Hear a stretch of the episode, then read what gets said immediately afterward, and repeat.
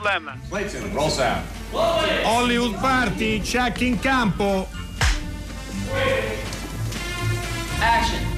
Hollywood Party è la più grande trasmissione della radio dai tempi di Marconi.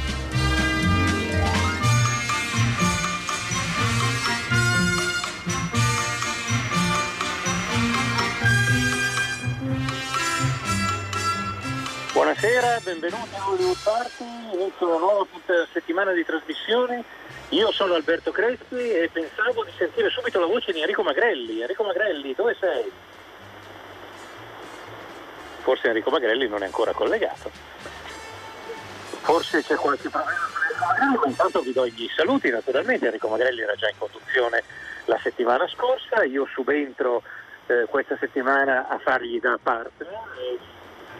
Eh, naturalmente come, come, sicuramente sapete conduciamo da casa perché bisogna restare a casa in questo periodo, ma siamo comunque vicini a voi in queste giornate e speriamo di aiutarvi a pensare ad altro per tre quarti d'ora, anche perché la giornata di oggi eh, è tutta dedicata su Radio 3 ai 500 anni dalla morte di Raffaello e quindi è un'intera giornata dedicata al tema della bellezza. L'hashtag che la rete propone è pensare alla bellezza. E cito proprio dal comunicato che, che ha voluto il nostro direttore Marino Sinibaldi, un temporaneo e parziale ma esplicito distanziamento dall'onnipresente discorso eh, sulla pandemia.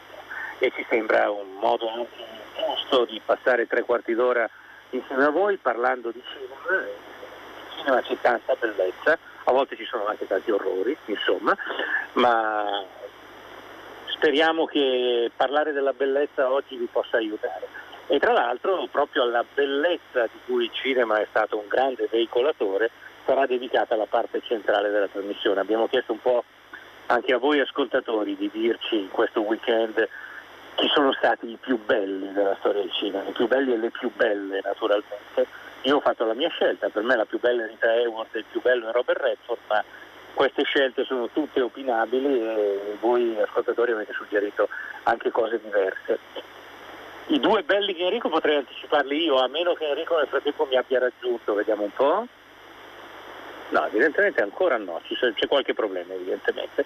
Enrico ha scelto Warren Beatty e Ava Gardner, eh, che dire, anche lì eh, non c'è niente, non c'è niente da dire, si tratta di due bellezze veramente senza tempo. Prima di passare alla trasmissione propriamente, eh, insomma, prima di passare agli ospiti che abbiamo coinvolto oggi e alle clip che ci avete suggerito anche voi ascoltatori, do qualche notizia. Ci sono stati un paio di lutti nel weekend. È morta un'attrice che aveva fatto pochissimi film, si chiamava Lee Ferro, aveva 91 anni e purtroppo è deceduta in una casa di riposo americana proprio per il coronavirus. Eh, è stata un'attrice che ha lavorato soprattutto tantissimo in teatro ed è sempre vissuta a Martha's Vineyard, che è una, eh, un'isola al largo della costa est degli Stati Uniti e già questo vi fa capire per quale film è diventato famoso, perché a Martha's Vineyard era girato completamente lo squalo di Steven Spielberg, dove lei fa un ruolo piuttosto forte, fa il ruolo di una signora la mamma del, della seconda vittima dello squalo, del bambino che viene mangiato dallo squalo e che poi dà una sberla allo sceriffo quando capisce che il pericolo dello squalo era stato sottovalutato. In più è scomparsa, sempre nel weekend ieri, è scomparsa Shirley Douglas. Eh, lei aveva, eh, dunque, era del 34, quindi di anni ne aveva 86 eh, ed era famosa per, per un, piccolo ruolo ma significativo in Lolita di Stanley Kubrick, per Inseparabili di David Cronenberg, era un'attrice canadese, infatti è morta a Toronto, e tra l'altro è stata per molti anni la moglie di Donald Sutherland, anche lui canadese, ed era la mamma di, quindi ovviamente di Kiefer Sutherland. Poi ci sono altre notizie più o meno interessanti, si farà un seguito di Chiamami con il mio nome, Call Me By, Call Me By Your Name, eh, con tutti gli attori del primo film, con Timothée Chalamet, Armie Hammer, eccetera, eccetera. Eh, Luca Guadagnino sta, scri- sta, per cominciare a scriverlo ispirandosi al secondo romanzo mh, mm, della serie, perché anche il romanzo originale aveva avuto un, un seguito letterario. Poi boh, è stata diffusa dall'ANSA come Pedro Almodovar passa la quarantena vedendo film e abbastanza insospettatamente eh, si sta facendo la full immersion, la lunga come suol dirsi, il binge watching di tutta la serie 007. Mi piacciono i film di 007, scommetto che da Almodovar non ve l'aspettavate. Sperando che nel frattempo Enrico Magrelli compaia al mio fianco, vi propongo a questo punto di ascoltare una musica, una musica, eh, una versione per chitarra di una famosa canzone dei, dei Radiohead eh, che ha un legame con il prossimo ospite.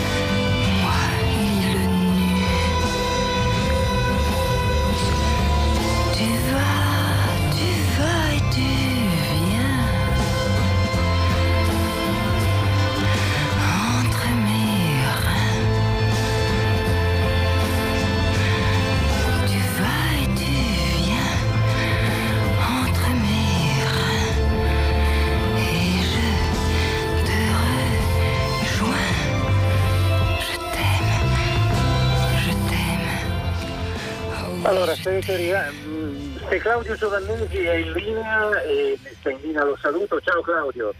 Ciao. Ciao Allora, Claudia. Eh, ah, e c'è anche Enrico Magrelli, ecco, ci siamo tutti. Eh, datemi 30 secondi per spiegare questo audacissimo mix musicale che è appena andato in onda, ehm, perché Claudio sarà rimasto esterrefatto nell'essere collegato e nel sentire Je t'aime moi non plus di Serge Gainsbourg, che non è una sua canzone, anche se forse per questioni di diritti forse non gli dispiacerebbe. No, no, Eh, sì, magari. Eh, appunto. In realtà ehm, erano cascate contemporaneamente tutte le telefonate, tutte le linee, per cui dalla regia giustamente hanno anticipato il secondo brano musicale che serviva eh, a introdurre il blocco sui, sui belli del cinema, perché quello che avete appena in parte ascoltato è la versione di Je t'aime non plus incisa a suo tempo da Serge Gainsbourg con Brigitte Bardot prima di quella famosa con Jane Birkin ed è una versione che per anni è stata eh, sepolta, non distribuita, eh, proibita, vietata insomma. Prima invece per doppia chitarra abbiamo ascoltato una bellissima versione di eh, Paranoid Android dei Radiohead eseguita da Andrea Moscianese e da Claudio Giovannesi che oltre a essere un bravo regista è anche un bravissimo chitarrista. E questa versione Claudio, giocati un minuto per raccontarci come l'avete realizzata. Grazie, ti ringrazio intanto. Ma ehm, Andrea è il- la persona con cui faccio le musiche dei, dei miei film, da Ali agli occhi azzurri, abbiamo fatto lì, Fiore, La paranza dei bambini e lui vive a Parigi. Quindi ed è isolato, chiuso come tutti noi. Come noi, certo. E quindi in questo periodo, per continuare un po' a studiare, per continuare a suonare insieme, abbiamo mh, eh, trovato il modo di suonare eh, a distanza, cioè que- questa re- re- registrazione l'abbiamo fatta live io a Roma, lui a Parigi e, mh, e questo che abbiamo sentito è il risultato di questa registrazione che è stata fatta appunto in contemporanea però con eh, diciamo in due nazioni diverse, ecco. Ne farete altre, giuste? Sì, ne facciamo altre, stiamo preparando altri brani, stiamo preparando adesso in questo momento stiamo preparando mh, eh, il tema di otto e mezzo, lo stiamo riarrangiando per due chitarre di Nino Rota e dovremmo riuscire a registrarlo in settimana. Beh, senti Claudio, appena lo posti sulla tua pagina Facebook poi mandacelo perché il tema di otto e mezzo fatto da voi per Hollywood Party è imperdibile. Grazie. E a questo punto chiamo in causa Enrico Magrelli. Enrico, che fine avevi fatto? Che succede? Ecco, eh, ci sono, ci sono, eccoci, eccoci, eccoci. La tecnologia che ha appunto fare le trasmissioni da, da casa è complesso, Insomma, ma poi, ci si riesce in un modo o nell'altro. Questo, questo è sicuro, devo dire. Eh, allora, avrai dato il numero, credo, Alberto, sì. Come Enrico non ti ho sentito bene? No, Dico, avrei dato il nostro numero numero 335 56 Ecco, no, non l'avevo ancora dato, bravo. Allora lo diamo anche perché stanno già arrivando i messaggi su quella che è il gioco che faremo poi nella eh, seconda parte della, della trasmissione sui belli del, del cinema, no? quindi pensare alla bellezza anche noi lo facciamo ovviamente dal nostro punto di vista, no? che sono poi quelli dei canoni o degli stereotipi e quindi c'è qualcuno che segnala Paul Newman e Marilyn Monroe tra l'altro, insomma, e, e poi qualcuno invece dice no, la più bella è Louise Brooks, è come, come dare torto a tutto questo. Ma C'è anche qualcuno che dice Humphrey Bogart, che magari non Eh. era proprio un bello, però un bello che era però un brutto eh, che piace. è vero, un, come- un tipo come si diceva un tempo. Un tipo. un Allora. Claudio Giovannesi, noi tu hai accettato, sei il primo dei nostri ospiti e questa settimana daranno dei consigli d'autore ai nostri, eh, ai nostri ascoltatori. Eh, è stata complicata la scelta che hai fatto? Ma è stata complicata perché in questo periodo sto vedendo molte cose e, mm, e all- all'inizio mm, eh, volevo dare un consiglio contemporaneo, quando poi però alla fine mi sono deciso a proporre un film che invece non è contemporaneo, è un film del passato, quindi questa è stata la parte più difficile, cioè scegliere un film del passato piuttosto che un film del presente. È un film che tu hai rivisto di recente. Eh, intanto Sì. diciamo qual è, è Los Olvidados, i figli della violenza di Luis Buñuel.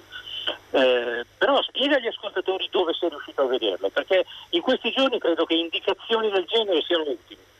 Sì, ma è stata proprio questa la riflessione perché a un certo punto mh, ho pensato anziché perdermi nelle 4-5 stagioni delle 200 serie delle piattaforme, ho visto che nelle piattaforme, quindi parlo di Amazon Prime, di Netflix, ci sono dei, dei film bellissimi. E in particolare Amazon Prime ha molti film del, della, della storia del cinema, dei grandi film della storia del cinema e ho finalmente trovato I figli della violenza di Buñuel è un film del 1950 ma visto oggi è di una modernità incredibile, è un film che sembra fatto l'altro ieri e, mh, e quindi e poi ci sono anche tanti altri film di Buñuel, addirittura su Amazon c'è Cassavetes, ci stanno i film di Pasolini, quindi ho pensato anziché la serie eh, di dedicare un po' il tempo al grande cinema, una cosa che magari è in controcorrente adesso, però secondo me ti fa passare il tempo in maniera più giusta.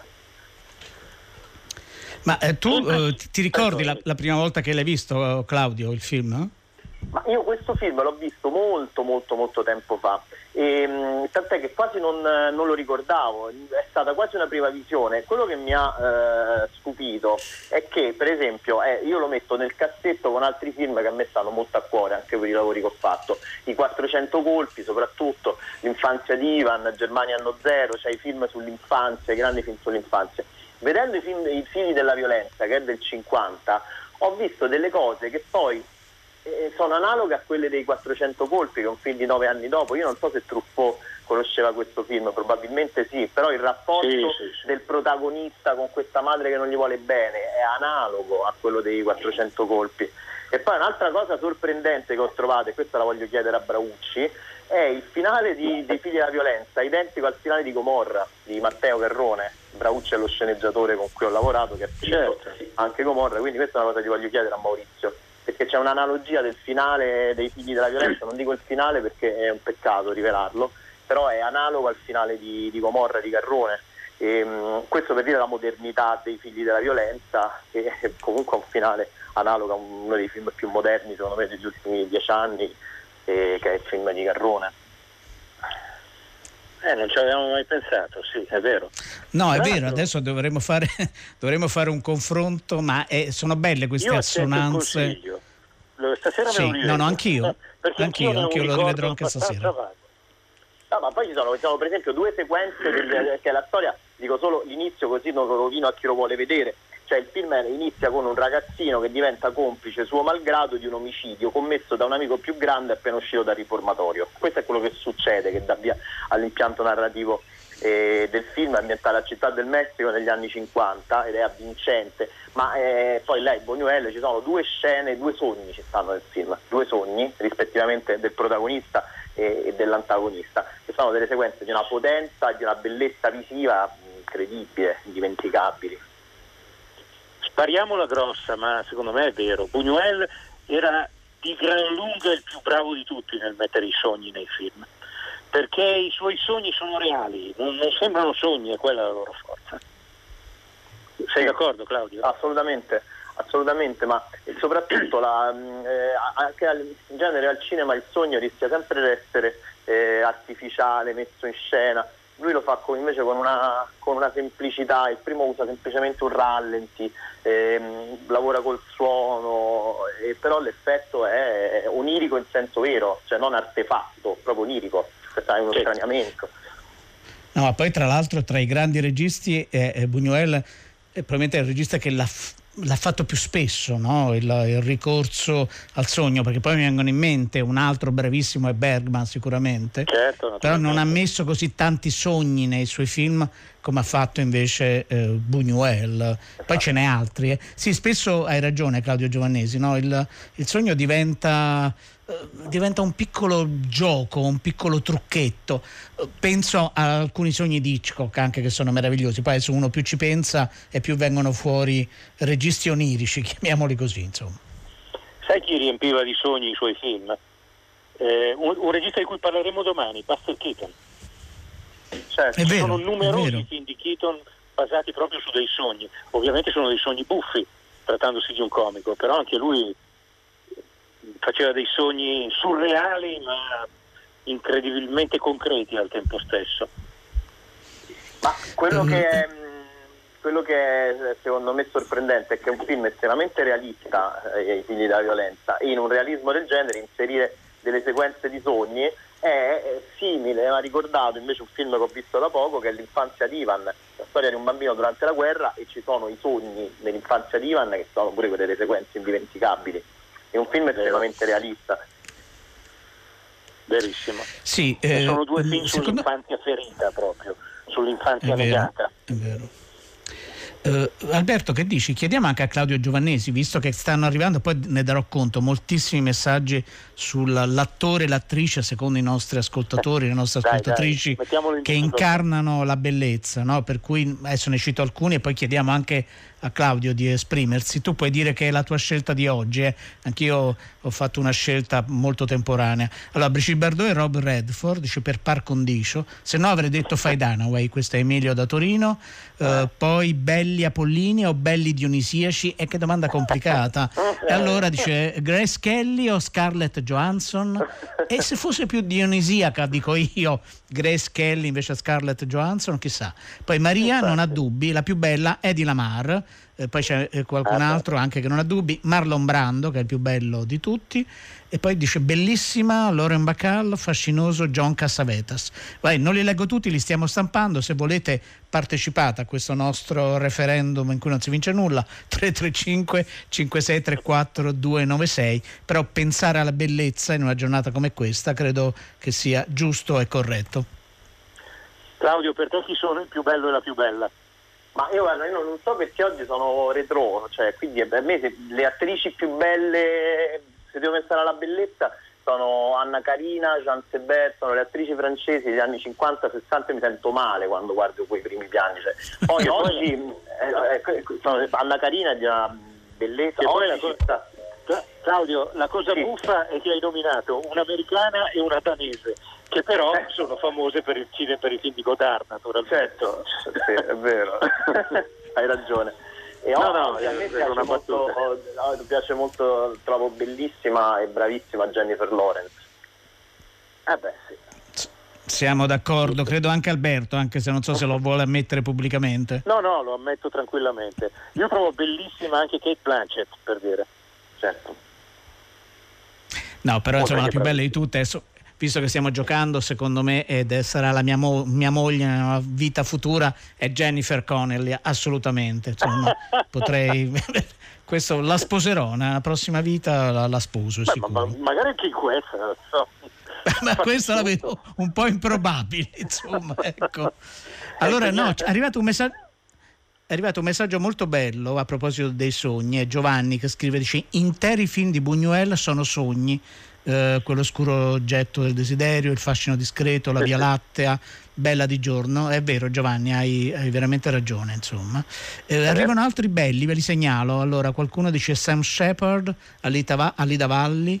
Eh, poi lo stesso Orson Welles qual- qualcuno cita e poi Mark Freschet sì, che ha avuto così un passaggio anche abbastanza veloce nel- nella- esatto nella non ha fatto 2000 film come sappiamo però sì, No. aveva una bella faccia da cinema Beh, però allora io rispondo che io trovavo molto bella anche Daria Holprin, che era la, la sua partner in Zabriskie Point. È vero, è vero, infatti viene citato scusa Arianna, non ho letto tutto il messaggio di Arianna, eh, di Arianna hai ragione, hai veramente ragione Eh, salutiamo Claudio Giovannesi, che dici? Sì, lo lasciamo al suo viaggio Ciao, nel cinema del Claudio, passato? grazie. Ciao, grazie. Grazie, a voi. Claudio. Vediamo altri Grazie a brani voi. musicali. Non C'è una clip dello Solvidados di Buñuel, vogliamo ascoltarla?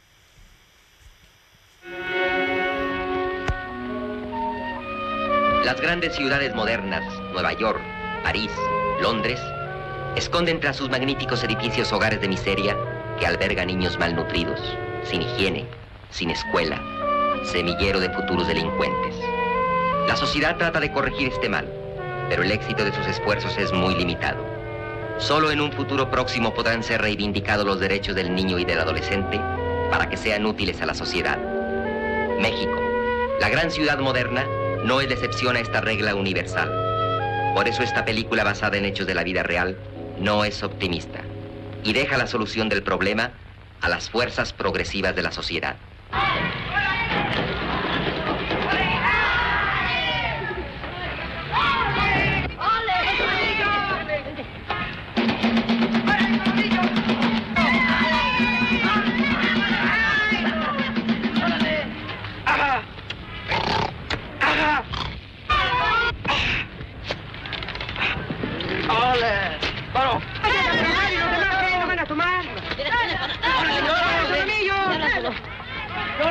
Echar el buen humo. No, yo no, no, pásale, hombre. Haz un lado. Órale, te cocote. Thank you, ya le hago, me da tos. Yo tampoco, no me gusta. Ay, tan grandote y tan gacho. Mariquita. Y además me tengo que ir a trabajar, hombre. Es para los burros. Pues ni modo, mano. Ahí nos estamos vicenteando. Mira qué delicado. Párate. ¿Sabes a quién vi? No a quién. Al Jaibo. ¿Al Jaibo? Sí, se escapó de la escuela correccional.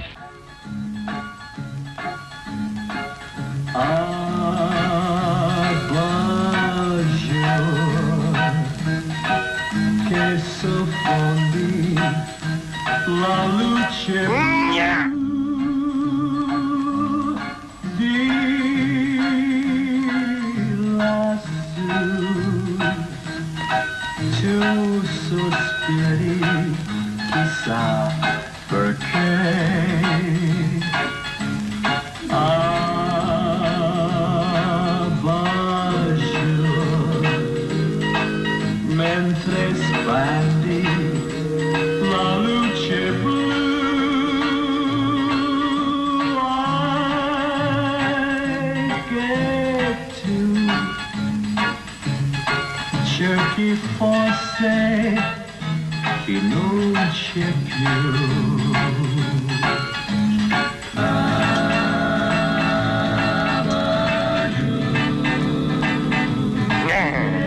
la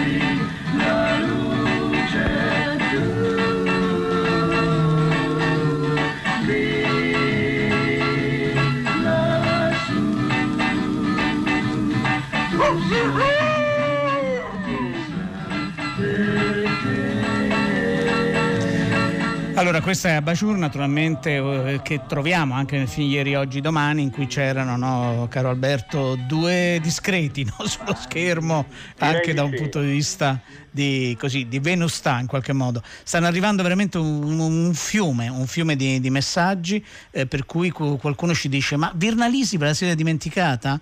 E poi Beh, sceglie Mastroianni. No, e chi se la dimentica? M- Mentre Attila dice a Claudia Cardinale: Sogno di incontrare una donna così da quando bambino la vidi in C'era una volta il, eh, il West. Poi Dina invece vota per eh, Colin Firth. eh, poi ci sono i più belli a seconda dei film che interpretano. Ma questo dipende, questa è, un altro- è un'altra cosa. Eh, poi c'è un messaggio di Daniele che dice: Il più bello è Paul Newman, bello in tutte le fasi della sua vita, da giovane e da vecchio. Poi citano Giulia Cristi, dice: Ma nessuno ha ancora detto Monica Vitti. Eh, ma tanti non ne diciamo. Alberto, perché abbiamo, eh, e ci fa piacere, visto la risposta dei nostri ascoltatori al 335 5634 296, eh, così hai congegnato questo, questo gioco. No, abbiamo congegnato tutti assieme per rispettare il tema della giornata di oggi, eh, essendo la giornata di Raffaello, tutta Radio 3 è dedicata appunto all'hashtag pensare alla bellezza. E noi siamo talmente astuti che Raffaello Sanzio, noi in un film l'abbiamo trovato. Vogliamo ascoltare una clip di un film insospettabile in cui si parla di Raffaello? Vai.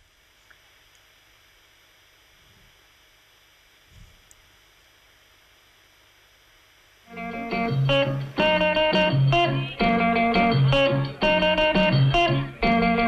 ragioniere, che regalando questo quadro a suo cugino, lei farà una gran bella figura. Beh, eh, proprio non saprei. Vede, c'è, c'è una certa profondità a questo albero. eh, È un regalo di buon gusto. Sì, insomma, una cosa signorile.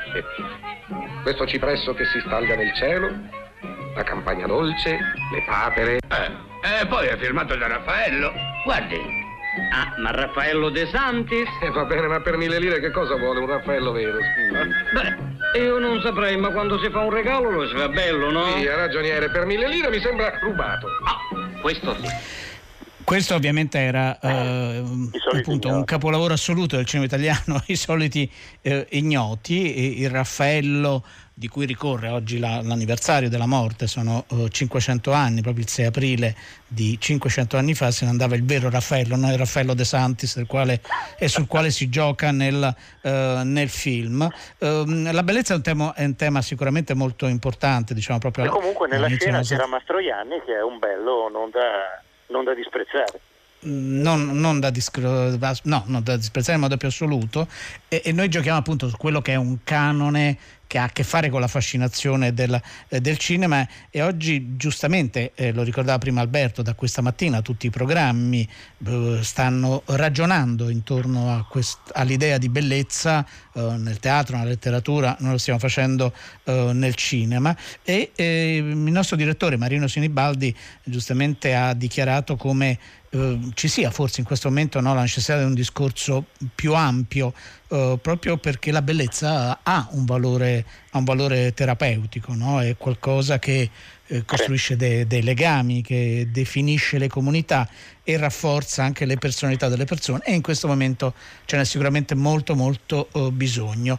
Uh, ti leggo un altro paio di, di, messaggi, dice Lollo, Claudia Cardinale e, e, Sofia e poi Liz Taylor giustamente votano. Eh, si va sul uh, classico. Mh, poi c'è Gio che da Lucca è d'accordo con me, Jennifer Connelly, però io ho già fatto la proposta di matrimonio, quindi arrivi tardi.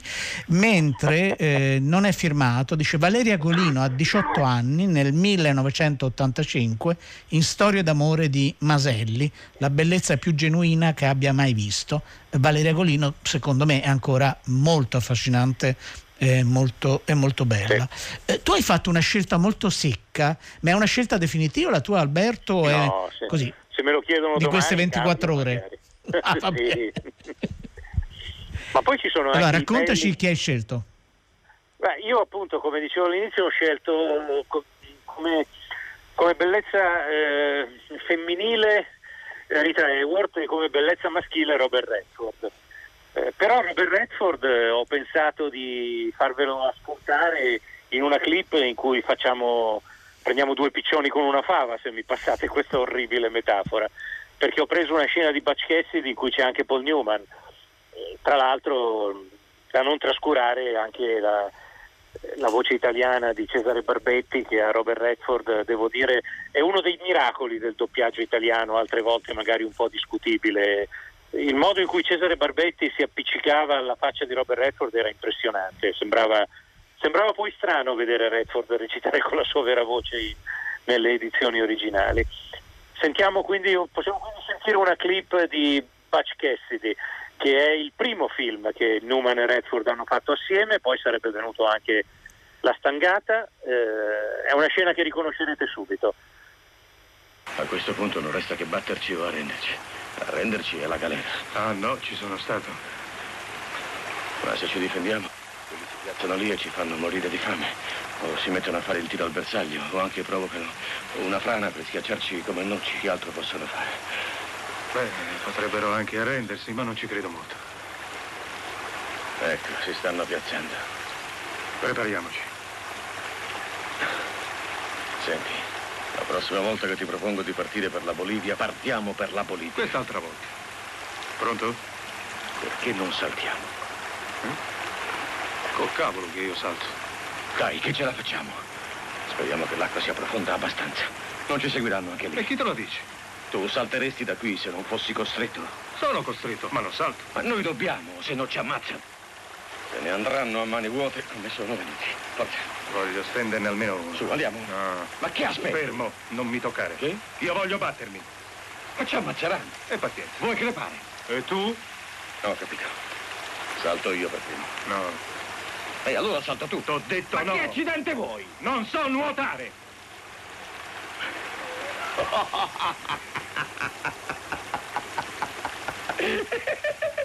Ma che ti frega? Basta la cascata a sistemarti. Oh,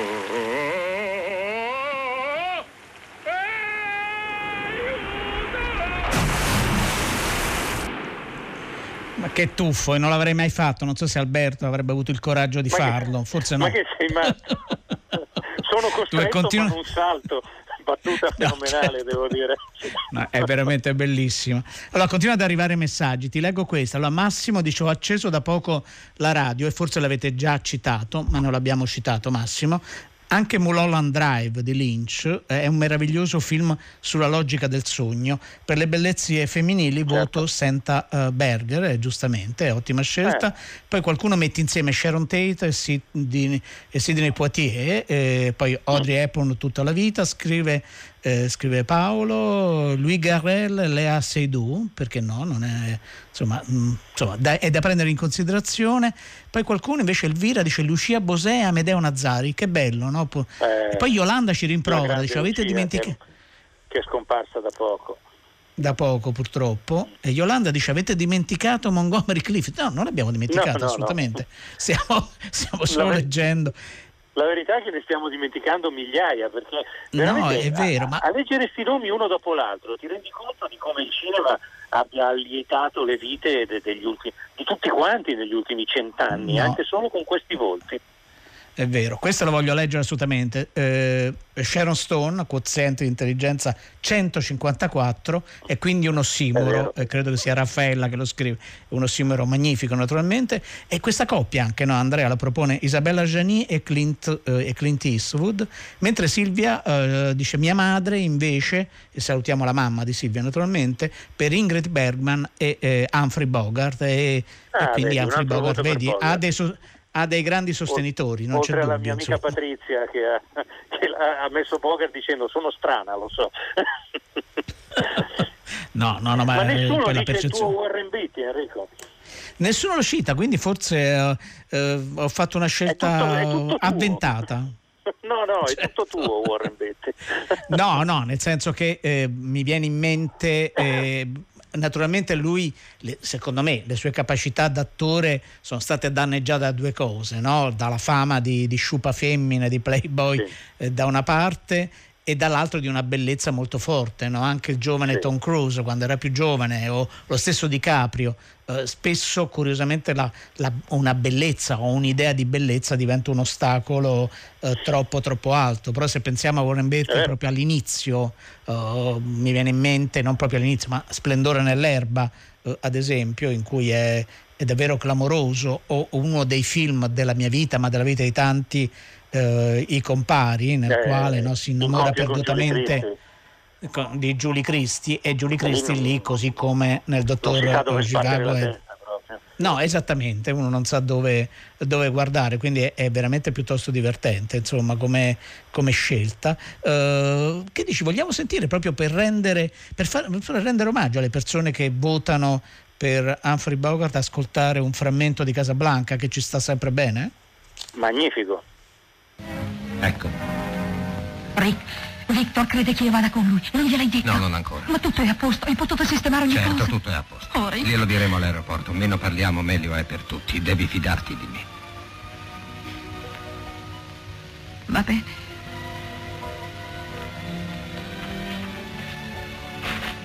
Signor Blaine, non so come ringraziarvi. Non è il caso. Non abbiamo tempo da perdere. Ho portato il denaro, signor Blaine. Tenetelo, vi servirà in America. Ma io credevo che... Non ne parliamo. Andrà tutto liscio quando sarete a Lisbona? Sì, tutto predisposto. Bene, ecco le lettere di transito. Sono in perfetto ordine. Dovete solo metterci le vostre firme. Victor Laszlo. Victor Laszlo vi dichiaro in arresto. Siete accusato di complicità nell'assassinio dei corrieri che portavano queste lettere. Siete sorpreso dalla condotta di Rick. La spiegazione è semplice. L'amore ha trionfato sull'onore, grazie del... Un momento, Luis. Voi non arrestate nessuno, non per ora almeno. Vi ha dato di volta il cervello. Forse, ora sedere. Via quel revolver. Luis, mi dispiacerebbe di uccidervi, ma lo farò se fate un solo gesto. Così stando le cose, mi siederò. Le mani sul tavolo, prego. Vi rendete conto delle conseguenze cui andate incontro? Sì, ma avremo tempo di parlarne più tardi. Ecco perché non volevate agenti. Ora telefonate all'aeroporto e date gli ordini necessari. Mm, vi faccio notare che il revolver è puntato al cuore. È il posto meno sensibile che io ho.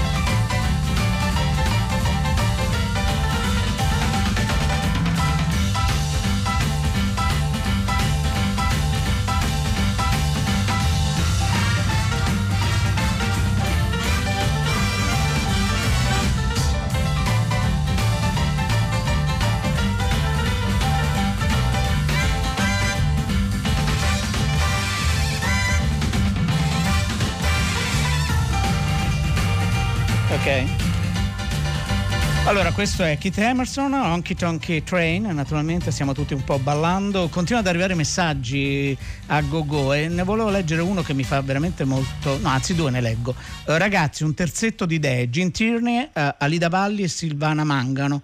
Bravi, continuate eh, così, ci proviamo. Eh, poi qualcuno dice Sean Connery col punto interrogativo, qualcuno cita naturalmente Luisa eh, e poi mi piace questo messaggio che dice io anche se ho 24 anni, beato te, voto Peter O'Toole e Romy Schneider. Eh, hai dei gusti meravigliosi, veramente hai dei gusti eh, meravigliosi. Comunque, E chissà se... in base alla Dimmi. musica che abbiamo ascoltato, anche Keith Emerson meriterebbe un voto, devo dire, eh, perché era un bello pure. No, è vero, Comunque, è vero, è vero, è vero, è vero.